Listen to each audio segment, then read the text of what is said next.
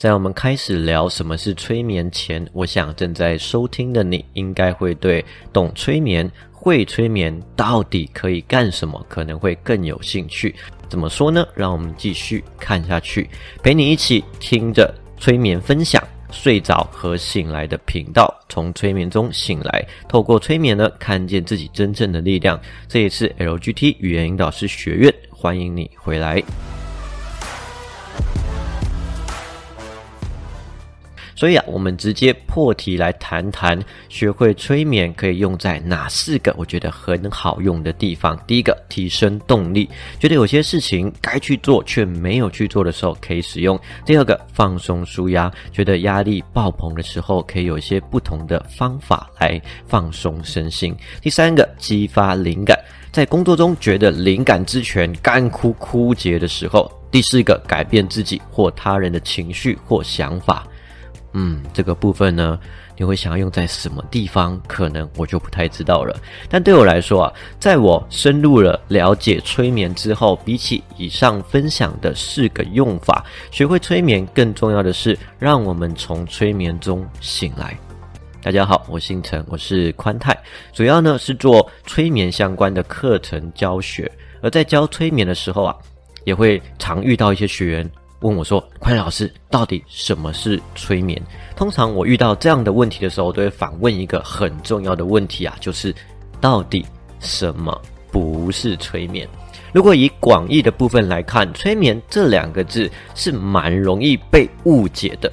从字面上来解读，很多人都会觉得说：“哦，就是类似睡着啊，或者会有印象，在电视上看过催眠师让对方闭上眼睛。”三二一，弹一下手指，眼睛睁开之后呢，对方就开始做一些特别的表演啊，比如说忘记自己的名字，或是身体僵硬之类的一些动作。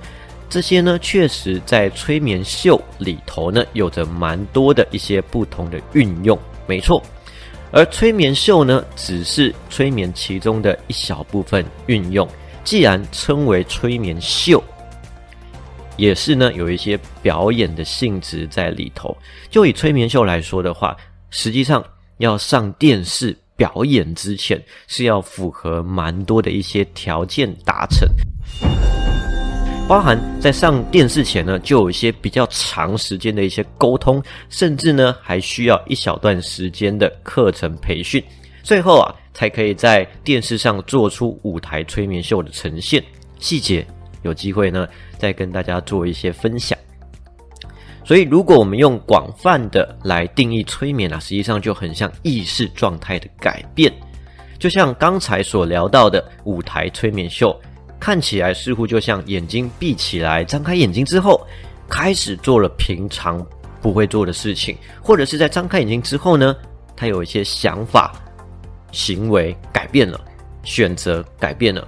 对于事件本身的想法角度改变了，我们从生活中来观察，就会发现有许多地方有着类似催眠的效果与运用。举几个生活上很平常的日例子哦。首先介绍一个本身就相当具有催眠他人的厉害工具，现在几乎和我们的互动性来说非常的紧密，不管工作。娱乐、沟通，甚至人际之间的互动，谈感情、说说爱啦，多数人呐，每天都会使用到的三 C 产品，可以说是人手一机。我想你已经知道我要说的是什么了，没错，就是手机。手机呢和催眠有什么样的关系啊？假设今天你原本没有要买除湿机，记得哦，原本是没有想要买除湿机哦。但是晚上有些人睡前的仪式啊，就是划划自己的手机，顺便培养一下想睡的感觉。划了一阵子呢，这个时候忍不住赞叹一下大数据的神奇魔法，可能不小心让大数据知道之前你有搜寻过除湿机。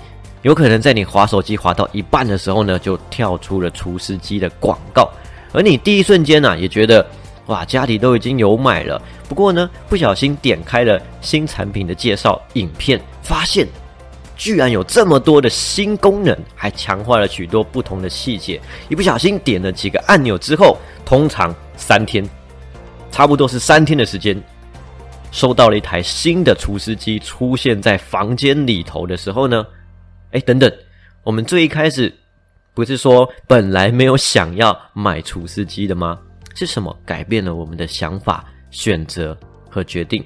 有可能是在划手机广告的时候啊，透过影片、透过文案、透过视听感受为处不同感官的刺激之下，进入大脑，影响了我们的选择。除了手机之外，举例一个平常休闲娱乐场所，本身也具有很强大的催眠效果，而且这个产业啊，在全世界有着蛮大的经济效益。通常在这个场所里头，灯啊会关得特别的暗，然后呢？有很大的一块布幕放在墙上，并且会投放影像上去。整个过程之中呢，也会有很棒的视听音效。好，各位应该猜得出来这是在什么样的地方了？没错，就是电影院。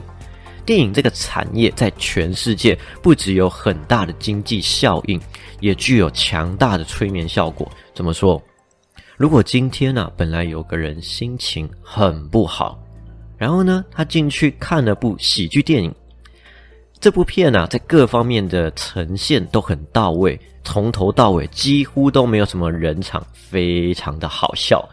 而且厉害的喜剧是这样的，一下让人笑到胃快要抽筋，当你笑到一个快不行的时候，突然下一秒让你感动到落泪，还在感动的时候呢，再来一个反转。让你一整个又哭又笑。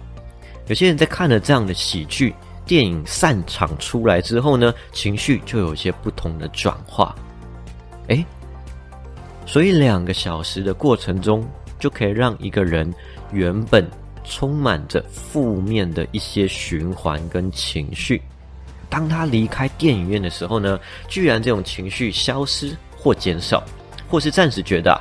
好像这件事情也没什么了，这不就是我们一开始所提到过的催眠的运用方式之一？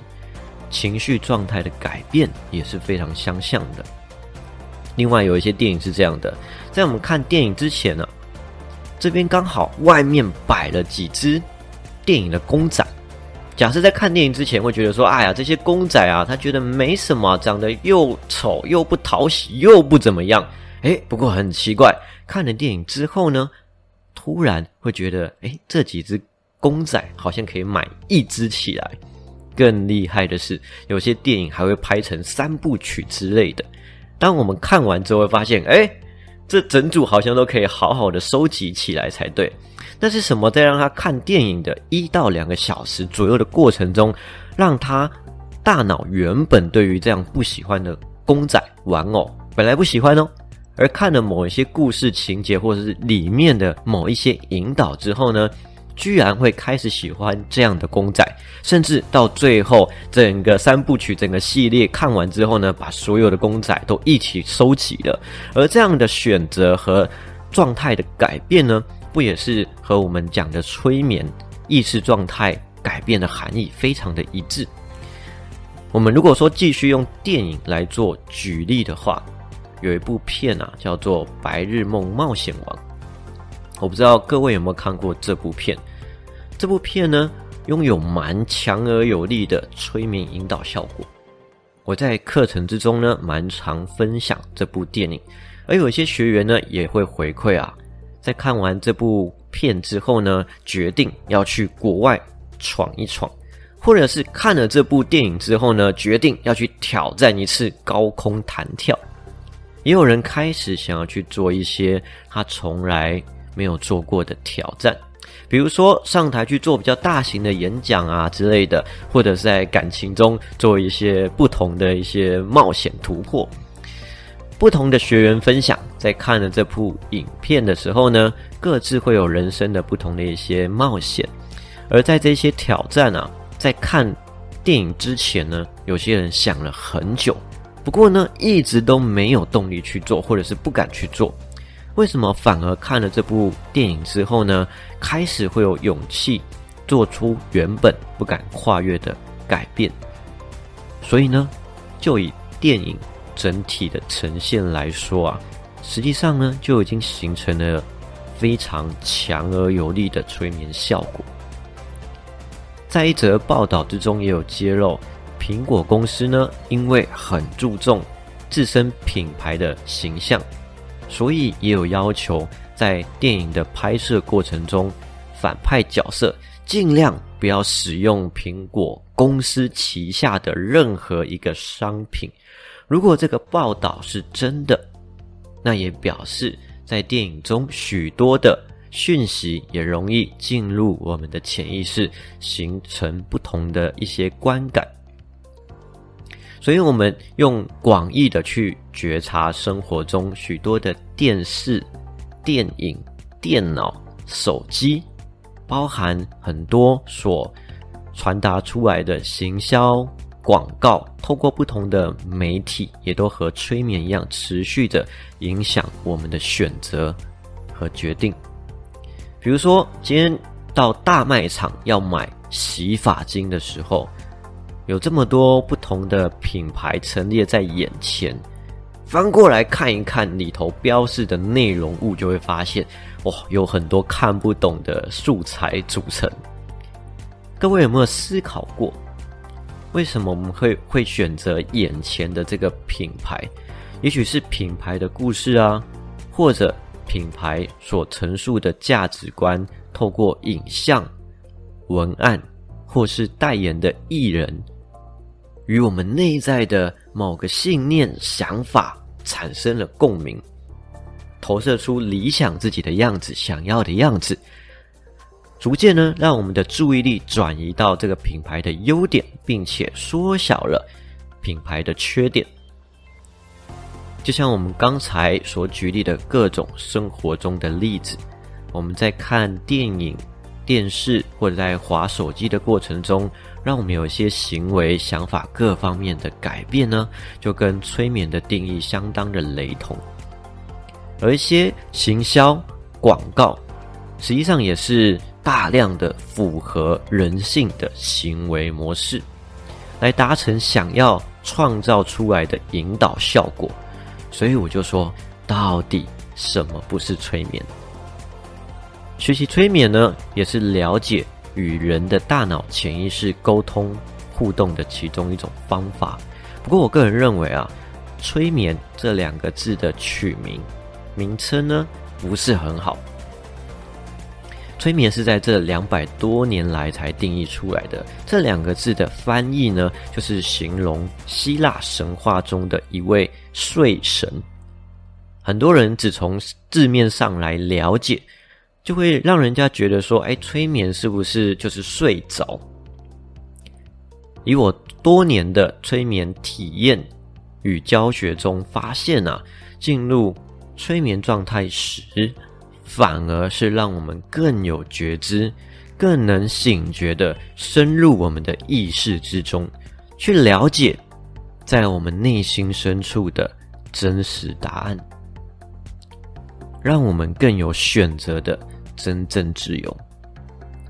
另外有一个讲法是，有些人听到“催眠”这两个字。啊，因为过去可能电影啊、小说啊、漫画一些不同的呃，就是表达，会让人家很容易想到“洗脑”这两个字。我也必须说了，如果真的要把它归纳为洗脑的话，也是 OK 的。因为就以催眠来说，它本身就是一个工具。以工具来做举例，就像钱好了，钱本身也是一个较为中性的工具。让好的人来做使用，它可以做很多的善事。但是呢，如果让不好的人来使用的话，也可能拿来做比较不好的事情。虽然说“洗脑”这两个字比较像是贬义，不过如果今天呢，我们让一个有很多负面情绪的，不断的形成自己不想要的行为模式。